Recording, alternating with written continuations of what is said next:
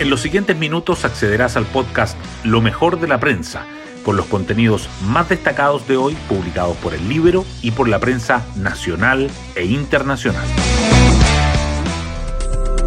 Buenos días, soy Isidora Cóndor y hoy es miércoles 4 de octubre de 2023. Hoy termina una etapa clave del segundo proceso constitucional. Se realizan las últimas votaciones en el Pleno para así tener listo el texto que le entregarán a la comisión experta. En paralelo a esto, se están llevando a cabo arduas negociaciones entre sectores de la derecha y del centro para llegar a acuerdos y poder tener un proyecto de Carta Magna más consensuado. De este modo, se busca que quienes adhirieron al rechazo en el proceso anterior hoy se sumen a apoyarlo, pero aún esto es noticia en desarrollo. Hoy destacamos de la prensa. Presupuesto 2024 deuda pública se elevará sobre el 41% del PIB y alcanzará su mayor nivel desde 1990.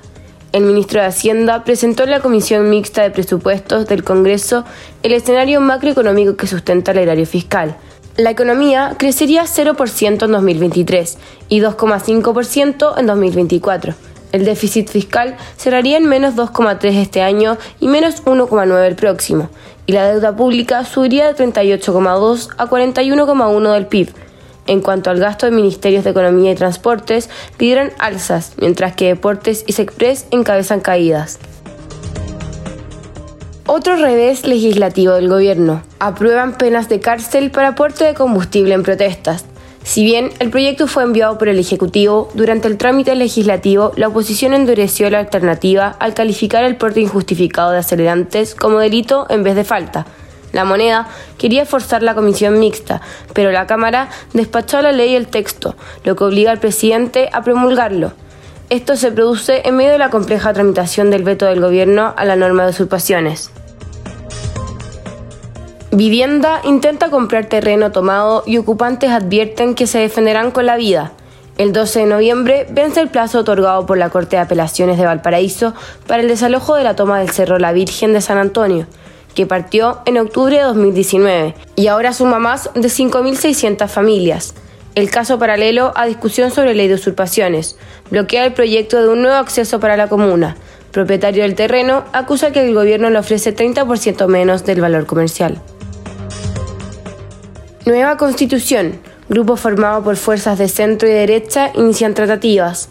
El Comité Técnico Político integrado por republicanos, Chile Vamos, Amarillos y Demócratas se reunió para empezar a discutir principales nudos del borrador constitucional. Los expertos oficialistas también sostuvieron un encuentro para definir posibles cambios que propondrán al texto.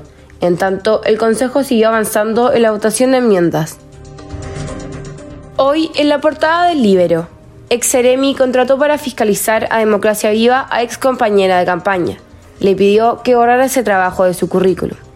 Los testimonios recogidos por la Fiscalía de Antofagasta dan cuenta de que Carlos Contreras, ex Seremi de Vivienda y Urbanismo de esa región, contrató para supervisar las rendiciones de las fundaciones a Cintia Cisternas, técnico en Administración de Empresas. Cisternas trabajó en 2021 en la campaña electoral de Pablo Orellana, RD, ahora expareja de Carlos Contreras, cuando ésta quiso ser gobernadora de Antofagasta. Según declaró la propia Cisternas, al Contreras pedirle su currículum, le pidió que borrara que había trabajado en una campaña política.